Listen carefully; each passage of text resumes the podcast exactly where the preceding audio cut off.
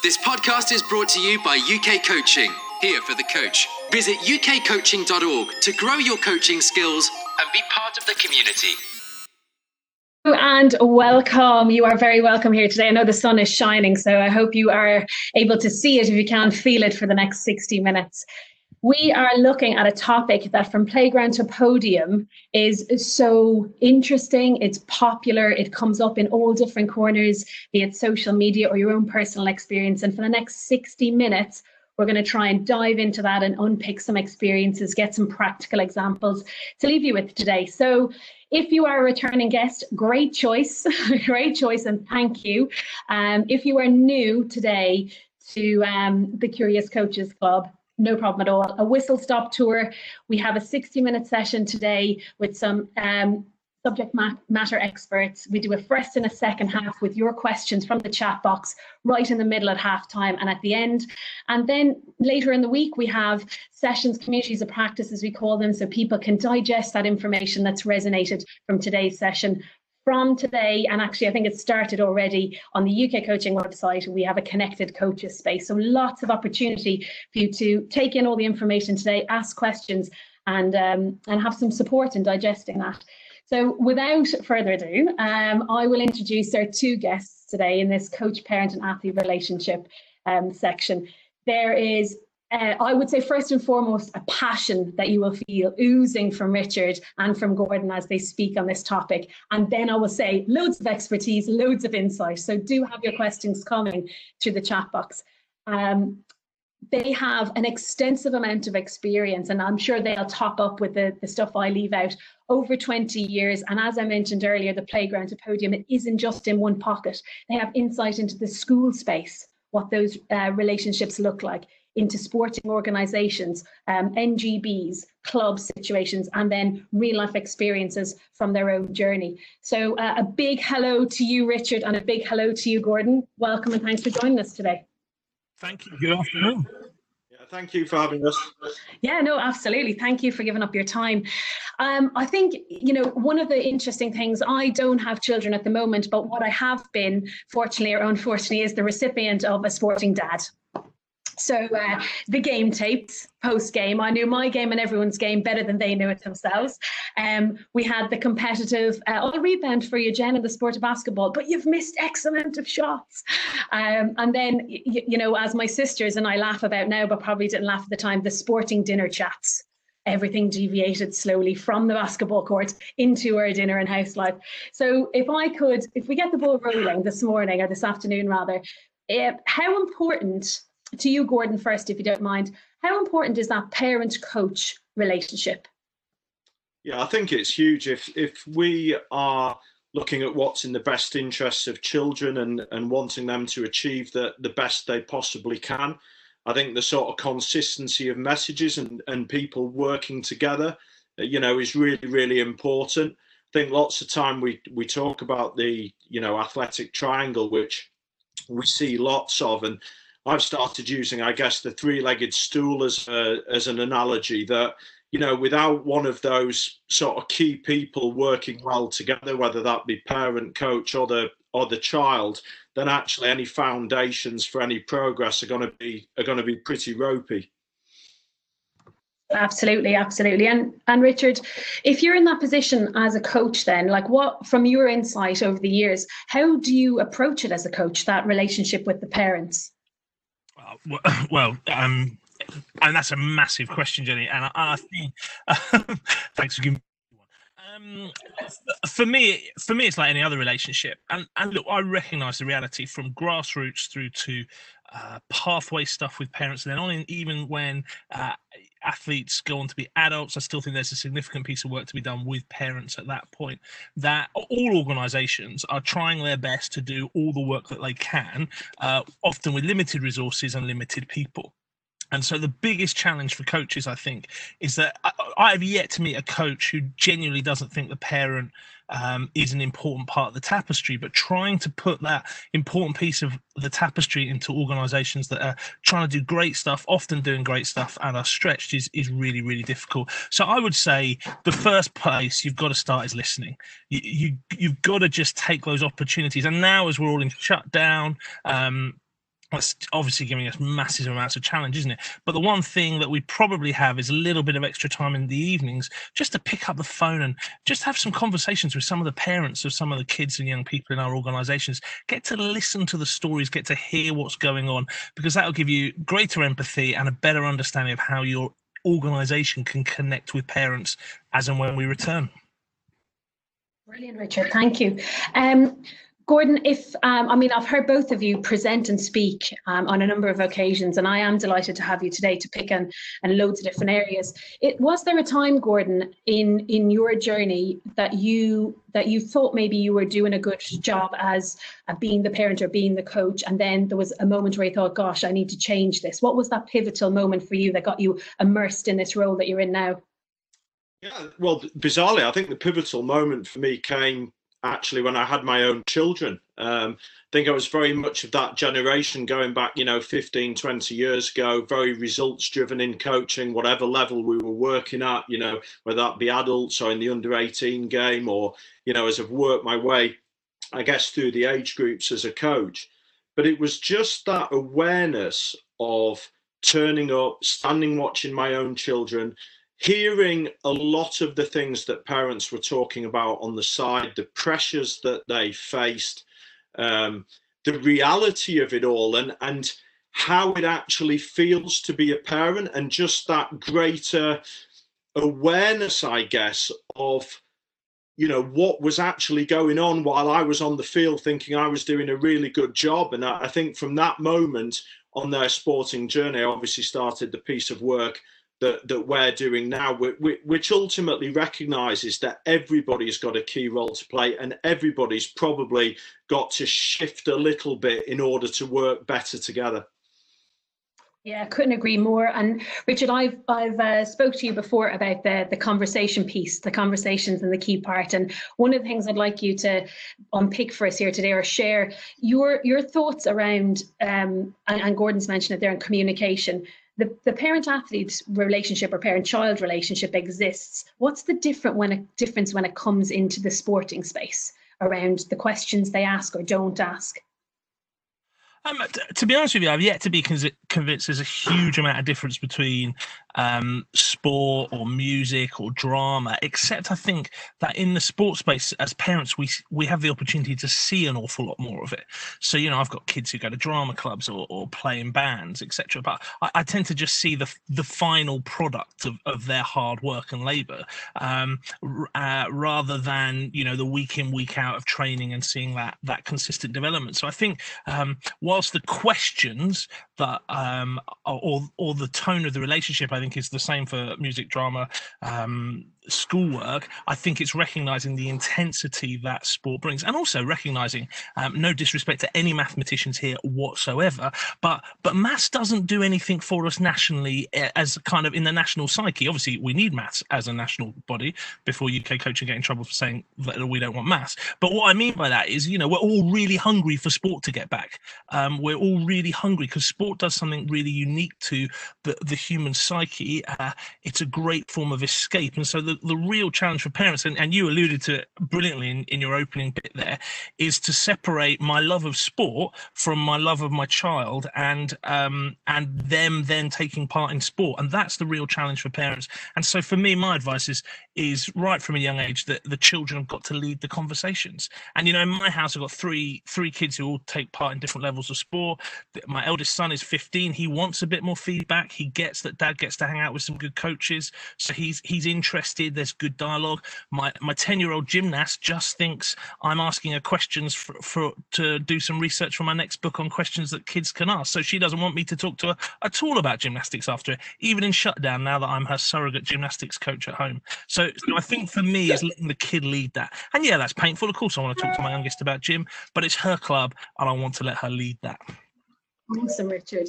Um, and I, am I'm, I'm smiling here because I can resonate, even if it's years ago, with some of those conversations. I come in the door, and you know, my mom definitely had a certain role. Dad, as a, a more sporty parent, had a role, and you know, was, did you win?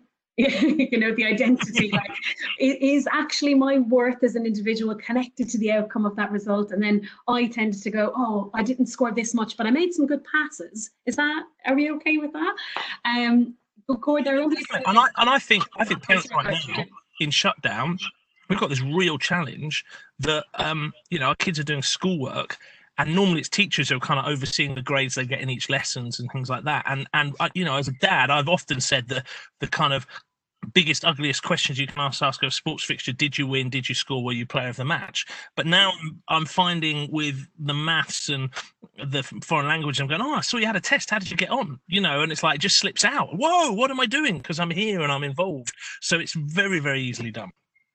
Yeah. I mean, we're only human, aren't we? And, we have a load of passion towards whatever I presume sport our children would go into, and as a coach that you want to connect. But um, I think it's uh, Gordon. There was a story you told also before around um, a question. I think your son was heading off to a trip in um, a trip in Germany to play football, and he came back talking about the hair gel.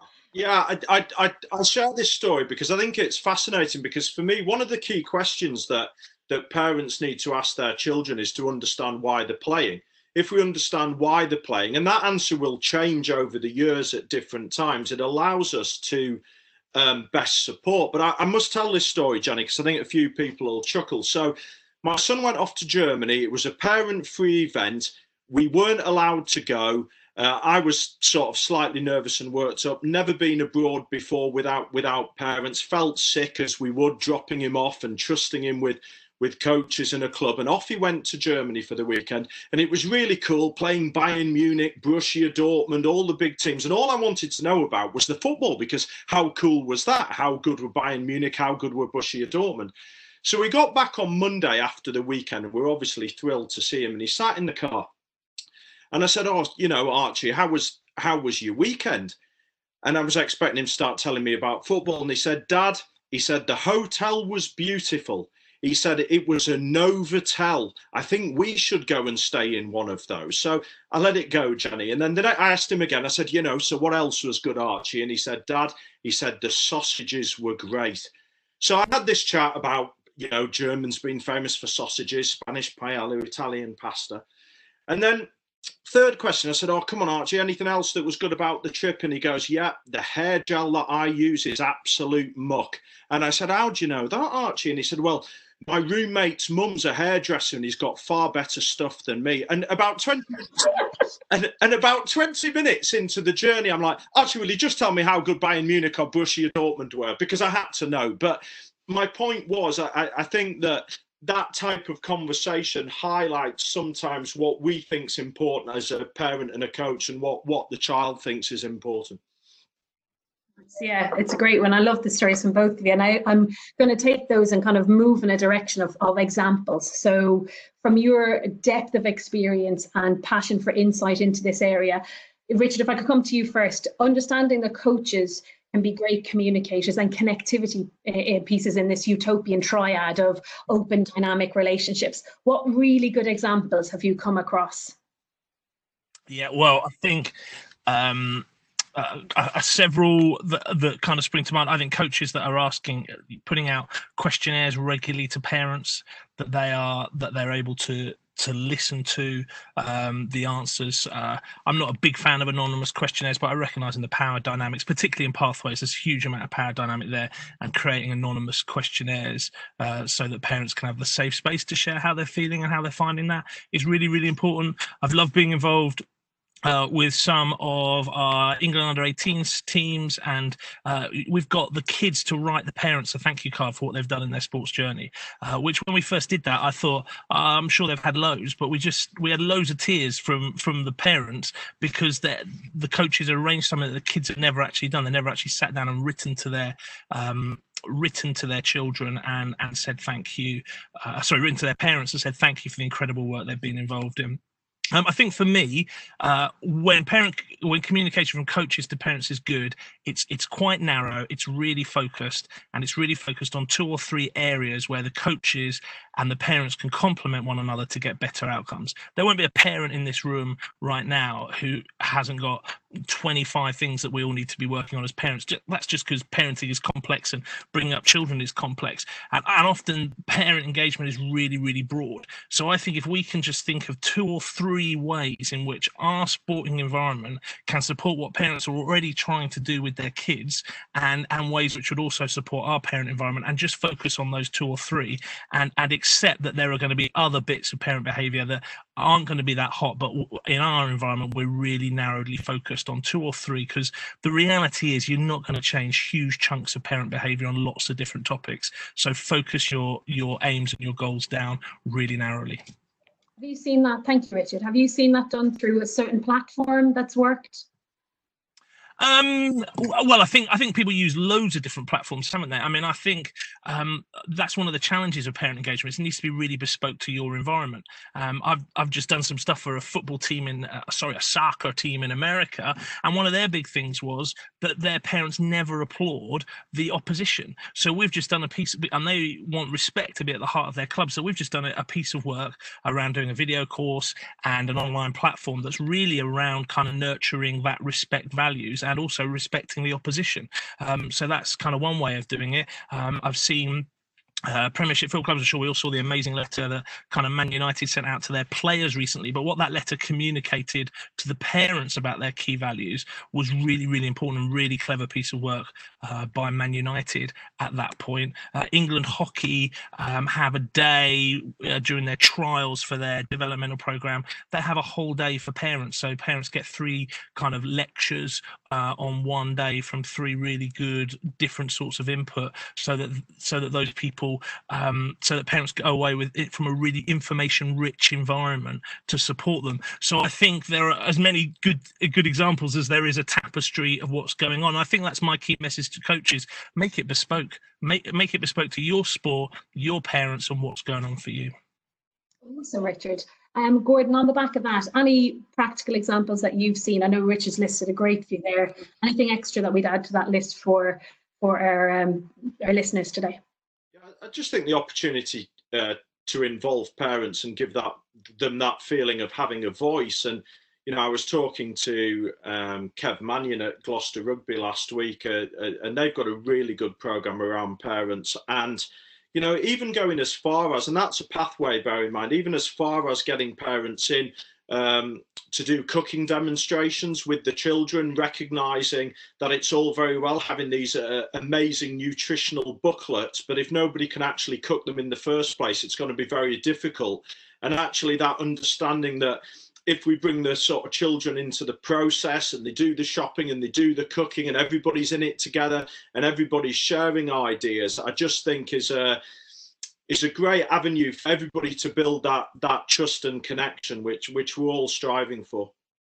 Yeah, absolutely. And yeah, I think there's, before I flip it to maybe the, the coach angle, um, there's, uh, you mentioned a couple of really interesting things of it being a program, normalizing that connectivity, normalizing the voice without it becoming, you know, uh, uh, or it could be co-collaboration, co-creation of sessions in some aspects instead of being them and us. I have heard experiences of coaches saying, come on in, have a look at the session we're doing. Um, some people send feedback in different sports out in, in WhatsApp, if that's a platform, or Dropbox to say, this is the session, this is the kind of chat I had with your um, your your child after the session. Um, you know, feel free to ring. But I know that's again not you know if you've got a massive it's an invasion sport and you've got a big team, it might not be the option. But over a certain period of time, I think getting your head around it becoming a normalized situation and that relationship isn't a you know isn't it them and us. Um, I think when I was thinking about the coach side, do you think, and I can open it to either of you, do you think that coaches are are on their journey, whether it is a former linear path that they take for qualification, do you think they're ready to embrace that when they go into the coaching world, ready to have those conversations from your um, experience? Um, well, no, I'm not. No, I'm not. Not necessarily convinced they are, Jenny. At the beginning, uh, I've been fortunate to go into a few universities to talk to sports coaching students. I think it's a very difficult skill for young coaches. I know they're expected to communicate because they've got to coach, but to you think about the going onto a field perhaps with 10 sets of parents, some grizzly warriors on the side stood watching, expecting certain things uh, for their children. And we haven't really given them the skills in, in coach ed to maybe look at some things around the sort of conflict resolution, how best to communicate, how at times to buy time, give them a few strategies to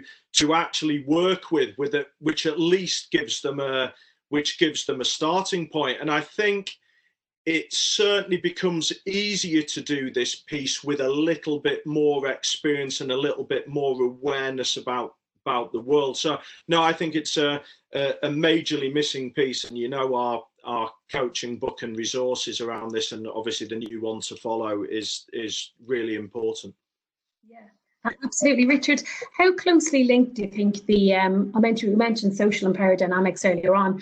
That kind of uh, sense that you're giving your child over in a session to somebody for them to support the fulfillment of their dreams. How much do you think that plays a part in the parent's mind going through that? Well, I think I think one of the, the massive caricatures of parents is is that they um, they want to see their kids all play for England or whatever country you represent. And I think um, uh, my experience of talking to parents is that that just and the little bits of research we've done that just isn't completely true. Um, and and also people parents are capable of holding multiple um, aims and goals in their heads. I I think that um, when we talk to kids, uh, sorry, when we talk to parents, we see that parents want to make sure their kids are in a happy and safe environment, just like when they go to school or they go to different sorts of clubs. And there may be an element of I want to see them get X, Y, and Z as far as they can. I find sometimes the challenges of um, the, the, institutions ramp up the opportunities more. So uh, my son's in a local grassroots rugby club, and when it came for their opportunity to go for trials for their local rugby academy, it was the club who made so much about it that it just put parents kind of on edge about suddenly fulfilling uh, fulfilling this dream. For me, I think parents want to see competent looking coaches. And and i totally agree. I think that we don't equip people well enough to have good conversations and challenging conversations uh, w- which is kind of linking back into your your last question isn't it? And i think if you can smile at parents show them that you've got a safeguarding policy let them know what your, your coaching model is and why it's like that. Let them know what selections around because i think selection is one of the things that parents most struggle with is if kids get dropped or whatever and they don't understand that process makes people feel very vulnerable um, and and then listen to what why those parents have brought their kids along to that club. And yeah, maybe there's a small dream of playing for England, but other things is they want them to have mates, they want them to have a good time, they want to see them fit in. Uh, they want it, they want sports club to be different to school. Loads of kids have a struggle at school, and and sports clubs offer them such relief for that. If you're listening to that story, then you can be promoting your club around that story that you're hearing from parents, and and majorly playing on that. And I think that diminishes the whole expectation challenge.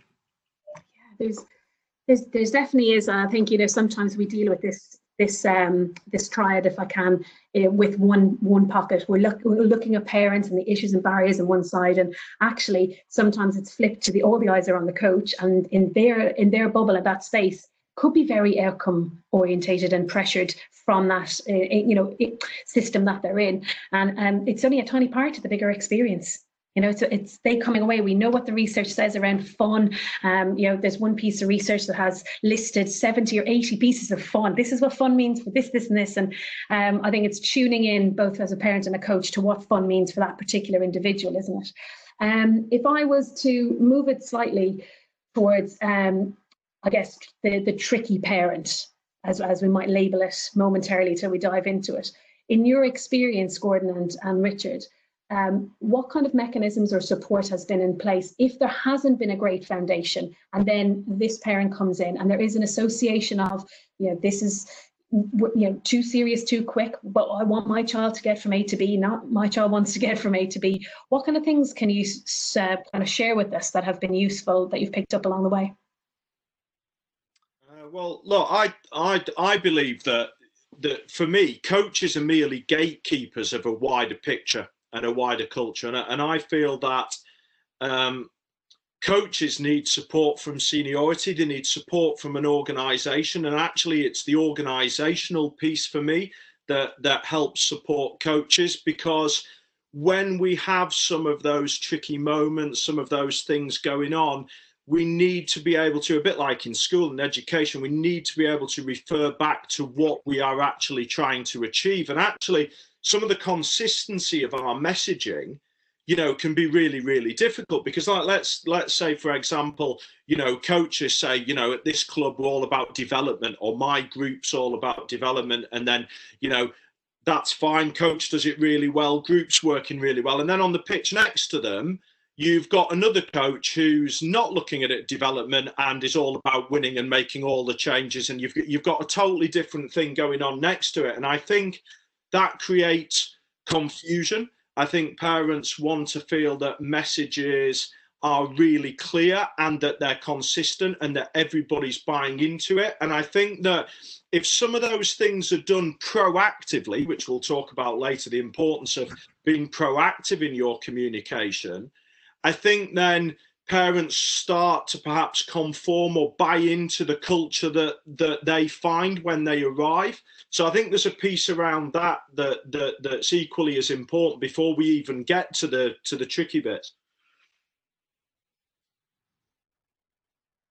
Uh, thanks for that gordon. Anything to add there richard around that topic of well i think um look i think we have to accept it's going to be a coach's experience to have to, to have a complex conversation with a parent around expectations, and that's not easy. And uh, and Gordon's right. You know, it doesn't help if the coaches next door are coaching the way the parent wants to. But the reality is that coach has still got to have that conversation. And even if everybody gets their ducks in a row, there's still going to be moments where coaches are going to have to have difficult bits of conversation. And so for me, I think we we could do a, a lot better at supporting coaches in having difficult conversations uh, in being able to hear people um, a lot more. Uh, if you're a coach, um, in here, you will have had that challenging conversation. But the reality is, some people see this whole process really, really differently. You know, I've had this incredible privilege of working with national under 18 sides and having different conversations with different parents. One parent going, How do I make sure he definitely makes into the senior side? And another parent going, I'm really worried he's going to give up his medical degree. How do I make sure that this sport doesn't interrupt his medical degree? You know, you've got two different parents with two different, uh, uh total different aims and objectives. Look, I, I live and work in because I do two jobs and my second job in quite a deprived community where, where lots of parents don't have any aspirations for their kids. Um, so so you know, it's I think parents having aspirations is not the problem. Parents having a very clear idea is not the problem. I think the challenge is being able to say to those parents that we don't agree um, or we don't necessarily see eye to eye. It is a parent's right to want to bring to be able to bring up their kid dreaming that they're going to play for Aston Villa or whoever you happen to support, even if we don't agree with it. That's not an abusive. Well, I don't know. Maybe Aston Villa is an abusive dream, but you know, it's not an it's not an abusive dream to want to do that.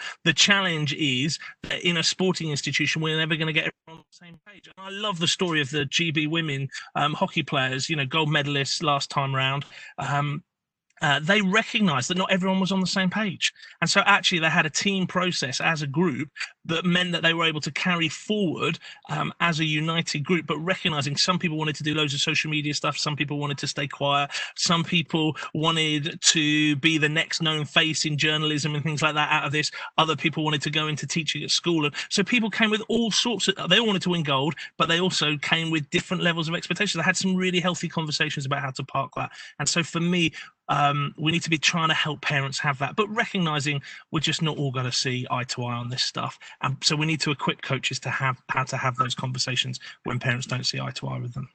Yeah, brilliant. And um, there's a lot of stuff after coming through in the chat box there, and some of some of the ideas we'll do in the wrap up later. But just to pick a couple, um, getting parents to observe a session with having a question kind of planted to support them, because there's a big difference, isn't there, about all the whats that we have, and then bridging that gap to the how and then the follow-up part of that.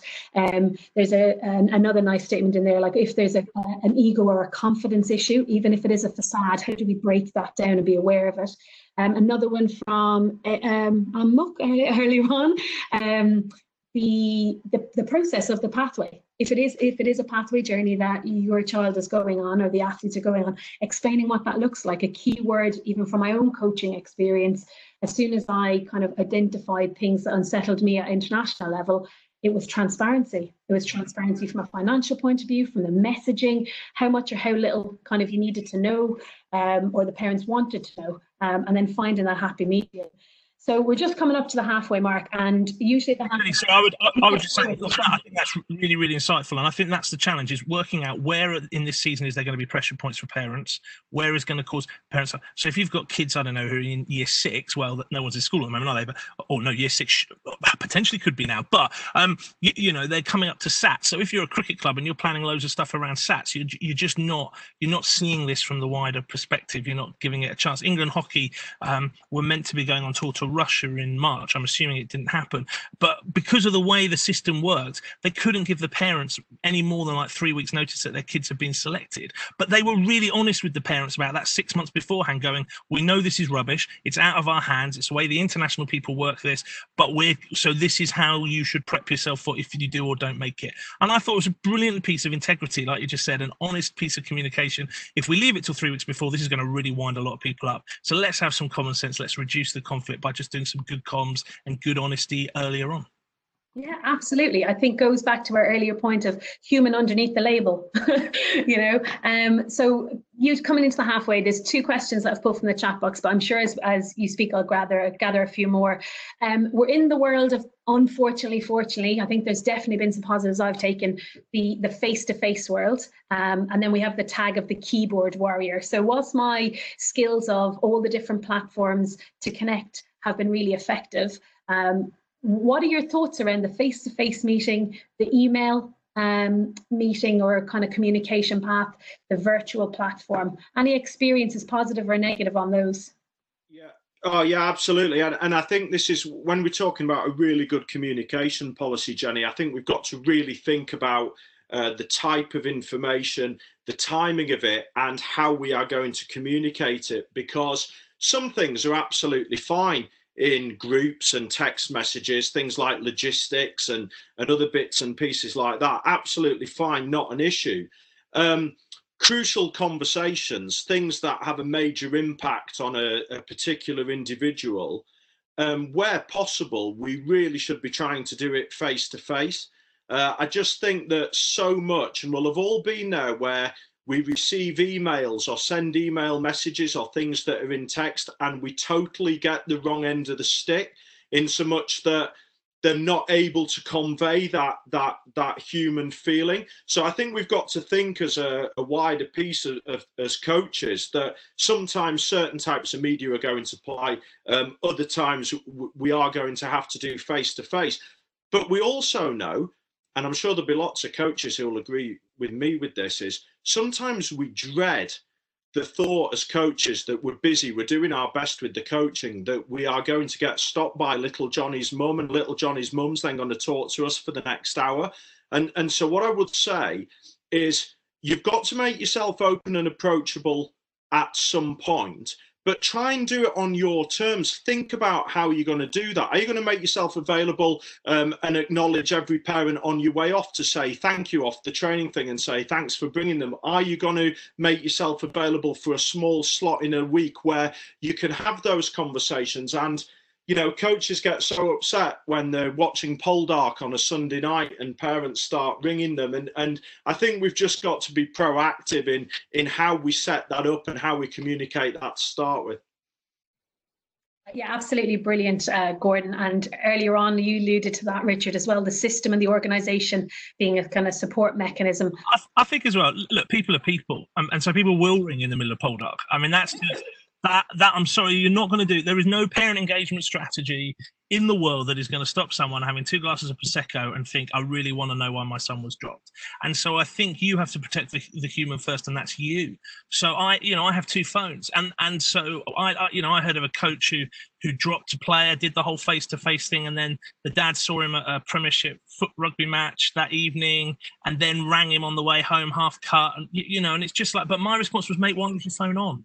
So, so my response to any coach who says they've been phoned during Poldark would be, what, why not just get yourselves? Look, Argos or any other store, you can get a 20 quid mobile phone with giffgaff. You can kind of have a pay as you go thing. You can put WhatsApp on there, and your personal phone and email should never come into it. I am astounded at how few coaches have quality personal barriers around that stuff. You know, I don't use my work phone at all on my day off and it's just it's just a really simple way to protect yourself because you will get those phone calls and and and parents sadly won't see it and that's a shame so protect yourself don't use your personal email address. Don't use your personal mobile number. I mean, oh, I'm in so many parents groups on flipping WhatsApp because my kids are in stuff. I mean, they're all muted on mine. But If I was the coaches, I'd be going mad. I'm hoping that those coaches, that isn't their personal mobile number and that they can turn it off on Watchfolder and they can turn it on at a time when it's good for them and they can answer the comments on email and things like that there.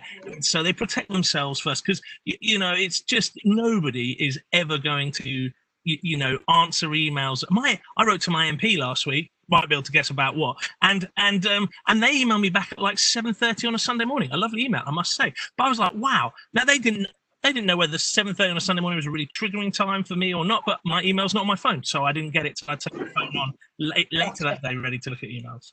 Yeah, yeah, absolutely. And I think to tie this together and drive on, because there's so much information coming in, we have, I don't know if Lisa can connect in with this, we have Lisa Ojomoh, who's going to give us a parent angle. Um, Lisa, I would say originally is coming from a, a, rugby background, Lisa, if I may, but um, we've had a number of conversations. I'm so excited to have you here today. You can hear the richness that Richard and Gordon have brought. Um, I'm trying to stir up some conversations based on all the different questions that I hear and, and receive. So uh, give us a little bit of a snapshot of your experience and then I'll come in with some questions. And please, Richard and Gordon, do jump in with questions at any time as well. Yeah, so um, I've got Max, who um, is 20 this year um, in September, and he's gone through the rugby process, you know, right from being age three all the way up through um, club and school and academy and you know, county and um, obviously uh, England now. Um, but I've also got an 11 year old, 12 year old girl, Ava, who's coming up through the route as well, but in different discipline in, in hockey and, and netball and, and cricket, in fact. So um, my my husband, I was just about to say my ex-husband. He's not my ex-husband. My husband is an ex-rugby international. if you want to hear that, Freudian slip. Um, yes, yeah, so you know, and I'm a business uh, coach, so a performance coach, but from a business perspective. So, you know, I have taken myself out a lot of the coaching rugby conversations because obviously that's my husband's forte. But then I see him doing certain things and I'm like, whoa, hang on a minute. That's not good coaching because he's only focusing on Max the whole game. You know, he's not looking at everything else and he's very critical. And he's an ex rugby player himself, although 20 years after the game has changed a lot. Um, but everything that you've been talking about absolutely resonates with me in terms of communication. Um, so I've picked out some certain things that I've just wanted to reinforce in terms of from a parent's perspective, um, how this could make our lives easier, make your lives easier, make the kids' lives easier as well in terms of, you know, just basic things. And I think really key in this is we all know what best practice is. We know that good communication and, you know, regular cadence and frequency and preferably face to face, etc. But we're all working in really time pressured reactive environments. We've all got our own stuff going on as well. So I think, you know, it's about what you said at the very beginning. It might have been Richard actually to take two or three things that you're going to do differently just to make, you know, the whole process that much more enjoyable for everybody. Thank you so much. Great intro, Lisa. Um, if I could hone in on, say, the qualities that you've seen in coaches or even communities, clubs, any, uh, you can pick anything that you thought, you know, I really feel valued as a parent in this position. I really feel like my input can be heard where needed, you know, if that role is a co-creation role or whatever. Yeah. Um, Max signed to uh, Bath a couple of years ago, um, a senior academy contract, and they have really got their process in place in terms of We've got a regular cadence and frequency of a forum where we our voice can be heard if if it's needed. Um, they we have a great app so that you know logistics and um, as Gordon was saying earlier, absolutely all the logistical stuff, all the factual stuff, all the objective stuff can be done via an app or via email. Um, but actually it's all of the emotional subjective stuff that needs to be done face to face or you miss the intonation or you miss the meaning behind. You miss all of the physiological responses to each other which is why now when everybody's you know on zoom and on skype etc it makes it so much easier. Um, you know they've been very proactive. And i have to say england has been the same and obviously that's where i've met richard as well. Um, they've been really proactive as opposed to reactive. So immediately that puts you in a much better position of control you know um, you're managing the parents expectations um, on a regular basis. So what they'll do is rather than grab you and you know little johnny's mum i just picked up before in the car park rather than doing that they will hopefully or there'll be a vast majority who will keep hold of their questions for those particular sessions. So you know it just means that you're in more control. They know that they've got um, some valuable time for me because you fit them in. And i appreciate you know there's lots of coaches out there who are doing all of this on their own time as well which is something else that as parents i think we need to take into account. You know they're giving up their weekends and evenings etc however um, you are still putting yourself in that position. So therefore it's going to happen. So i think it's managing your own expectations. So i've written down here you know if you've got a um, or you're encouraging a um, regular cadence and frequency of communication what you've got a forum. You've got an open door policy but you've got boundaries as Richard said, you know, I'm not definitely not going to call you in the middle of Poldark, but I know people who will. Um, you know, and it be proactive, uh, manage expectations, use different, you know, questionnaires. Um, we had other ideas as well in terms of face to faces. Um, mix it up a bit. But I do also agree with the fact that I think we need to equip our coaches with a really simple framework in um, handling maybe challenging conversations you know how do you you know make something really objective when it's highly emotive when it involves that parent and that parent's child yeah. Yeah, so, there was there was something you touched on there, Lisa, that I'd like to dive in, if if you don't mind. It's um, friend of mine and I had a conversation, and actually, I think on UK Coaching, we did a connected learning piece with parents, and it was around um, parents' perception of coaches and then how that influences behaviours. Um, Callum Morgan did some research on this, and the interesting part of the conversation was where they, or the the results, if you like, where the perception was that the the coach was a volunteer in a volunteer capacity, that they um, the parent then felt like they could contribute or should contribute more. Have you have you noticed? I suppose originally Max maybe in the rugby space um, yeah. that you know that there tends to be that. Yeah, maybe. I, I just think that it's highly emotive. I mean, I see, you know, I've seen my husband as a coach, you know, get banned by the ref from the field because he's been on there trying to like you know and i'm like come on surely we know these things. Are we not trying to lead by example here? So i think you know it happens everywhere at all levels. So i think that um again it's something that we just need to be self-aware of and and try and deliver consciously competent things you know in terms of behaviors etc um, but also not beat ourselves up if we do end up having a conversation that probably didn't go as you know as well as we may have liked it to have gone you know as a coach. Um, so if, if you are in a position then where things haven't gone uh, ideally on or off the pitch is there a difference in how you and steve then will manage that conversation around sport um, or try find that balance as you mentioned earlier? With the athlete or the coach with your with your own kids if there is a scenario where there is? It, it's a real tricky one because like i said i tend to step back a bit although i'm really competitive um, you know pre-children and although i wasn't national i was jack of all trades. So therefore you know max just thinks that you know quite regularly i'll go to have a conversation with him um, because it's coming from his mum you know um, it doesn't carry as much, I don't think, especially in the technical rugby world, as maybe from his dad or from somebody else. So for me, this is all about, you know, the coaches and, and making sure this is sold to the athlete as well. Um, especially when agents and things start becoming involved in, we are part of a wider virtual team. You know, we are all there to facilitate your success, whatever that vision looks like. Max never really had a great vision of playing for England. He just wanted to play for Bath. And England was always cherry on the top. That completely went against my husband's view that, oh, and one day when we were away on holiday, he actually declined England because he'd already accepted a, you know, a, a, second squad game for Bath. And we came home and I was like, okay, so the decision's been made. Brilliant, let's support him. Ode was going mental in the background. You don't, you know, decline your, your, your country. So, you know, I think it's about being aware of, especially if you're in a in a parent couple or maybe there's four of you, I don't know, um, and you're all having an influence, I think you've got to ascertain quite quickly that you are part of the wider virtual team and the athlete, you know, and offering advice should be pulling um, all sorts of advice and then making their own decision. And, and parents need to be coaching that, and it has to come from the athlete. So you know, it's a huge influence having having the coach's opinion on there as well. Lisa, did you did you as a mum? I mean, you know, your husband obviously has or ex-husband, depending on what happens in the next half an hour.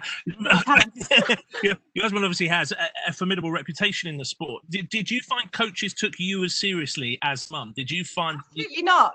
No, absolutely not. A, I'm not an ex-international, and B, I'm a chick. So you know, I hate to say it, but there is that unconscious bias there, and I see it in business and I see it in sport. And, and isn't um, that such a great shame? Because Max, it sounds like needed your ear after that game more than the than yeah. Steve and whatever. And and actually, the research, some great research that Camilla Knight, who's probably the foremost expert globally on this kind of stuff has done on Wellington Festival, which uh, you know Max had been to. Yeah.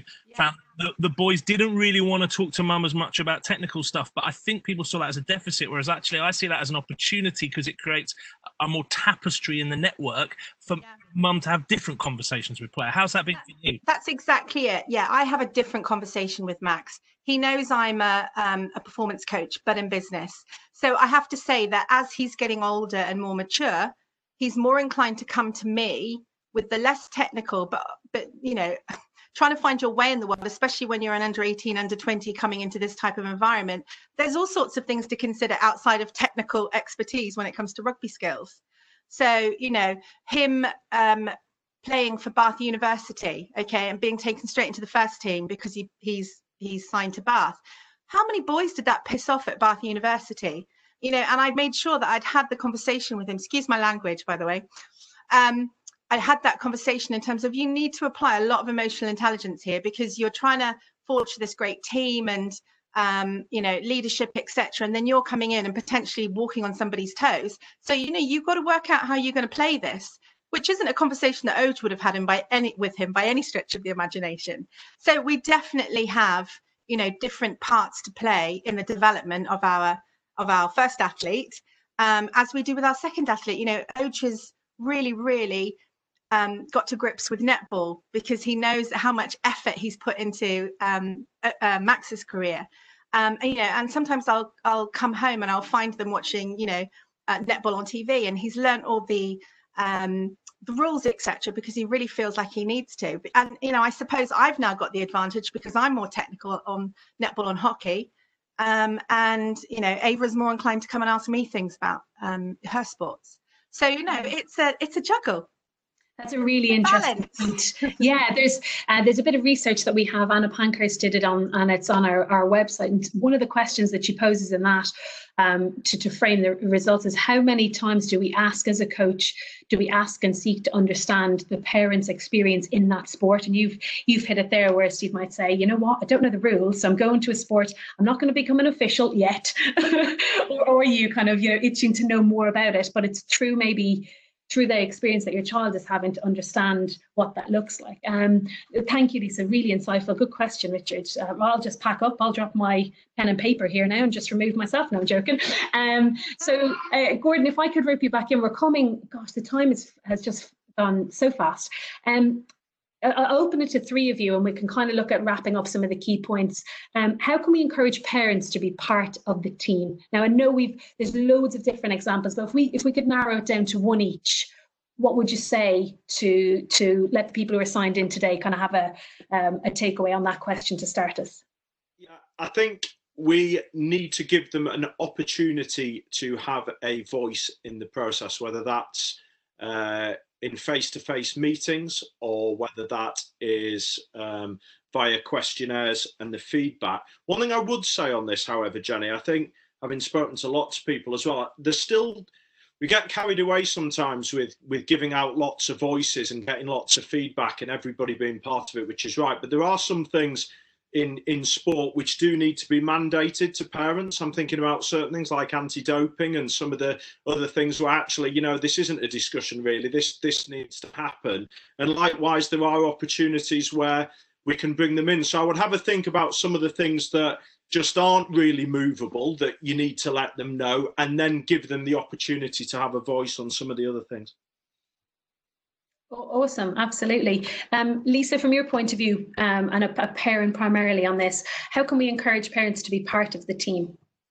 Um, just following on what, what from Gordon has said in terms of giving them a, a, voice, I would say look at the season ahead of you, you know, and put in a regular cadence and frequency because that way you're managing your not just your coaching your team, but you're managing the parents' expectations as well. And you can set it up right at the beginning of the season in terms of them knowing when they've got a voice and when they can come and see and what the boundaries are. Um, and also you know some sessions may include you and your athlete or it might just be the parents because that's the type of conversation. But um, i think if you can be proactive about it then you're much more likely to manage expectations and actually keep a little bit more control of everything Lisa, just can I just jump in there because I just heard something that I think is amazing and really important here. I think Richard will agree with this as well that we've all found the benefit and we've managed to get more information from parents as neutral people when they're being given the voice because they actually share things with us because there isn't a direct threat to maybe their child or ramifications for them. So I think when you are giving them that voice, you've also got to be careful how you manage that situation as well because some maybe won't share how they're feeling with neutral people they they tend to a bit i don't know how you feel about that richard as well Yeah, I think I think there's um, a multiple of tapestry ways of, of connecting with people. In some ways, I, would almost want to reframe the question a bit and be a bit cheeky. Actually, I'd, I'd want to say I think coaches need to see that they're on the parents' team. I mean, parents and the family. The family are the team. That is that is the close knit unit that once or twice a week, or even for you know. my my youngest, I said, is into gymnastics. She does it for 14 hours a week or something ridiculous. You know, she's even doing that via Zoom in the house. I thought we were free of it, but we're not. We're doing it via Zoom. Um, uh, but she's still part of my family. The the and and if and if shutdown has taught me anything, it's taught me to see the character traits in my children that I have created, both positive and negative, in a in a magnifying glass way. And some of the times I'm patting myself on the back as a parent, and other times I'm like, no, um, you, you know. And so actually, I think as cheesy and as utopic it is, I think love them, love parents, and, and, in the most appropriate way that happens for your organization. Ask yourself the question: If I was a parent rocking up here today, would I like this? And I know, particularly in the grassroots field, um, it seems to be when people put the coaching hat on, they forget that they're also parents because they live down the club. They just make all these assumptions that everybody knows because they live at the club. But just look, are we are we are we genuinely loving these parents? Are we giving them the best that we can give with the resources we can give, which isn't perfect? Because and I don't think parents expect perfect, but I think most people can genuinely tell when a concise parents pack or the cadence that Lisa's just talked about, you can do that and have a real chip on your shoulder about parents, and parents will know that. Or you can do an okay job through the season, but parents get that you are a volunteer, you're doing your best, and they get that you care for their kids and you you try and give them an ear when you can. I reckon if you can keep that human connection going for as long as so it's a little bit utopic, but um, but you know, I would just say just that genuine affection. I mean, I've been given parent packs by organizations to read and audit, and sometimes they're great uh, and sometimes another organization will give me a parent pack and it contains the same information that the previous one did because there isn't really that much difference that we're going to say about stuff but it's written with a chip on the shoulder. So although the information is correct it just reads like somebody trying to put a parent in, in a box and contain them and control them. And whilst i agree there are times obviously where parents just need to accept this is how we're doing it. This is information we're presenting. Love them and if you and if you're doing your best at that i reckon most of the time you'll get on okay as long as they don't ring you in Poldark I mean, I need to go and get pulled. This is ridiculous. I need to, I've missed out. I've missed out today.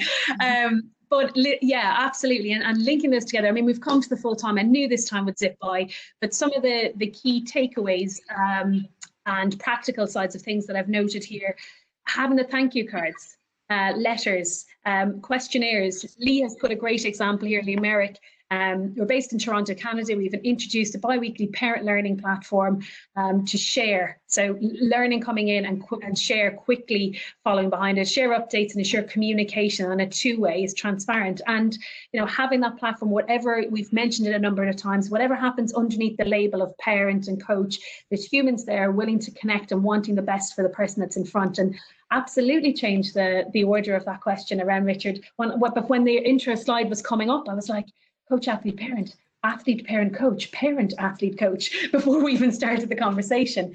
Um, so uh, yeah, like there's two or finding two or three different ways to connect.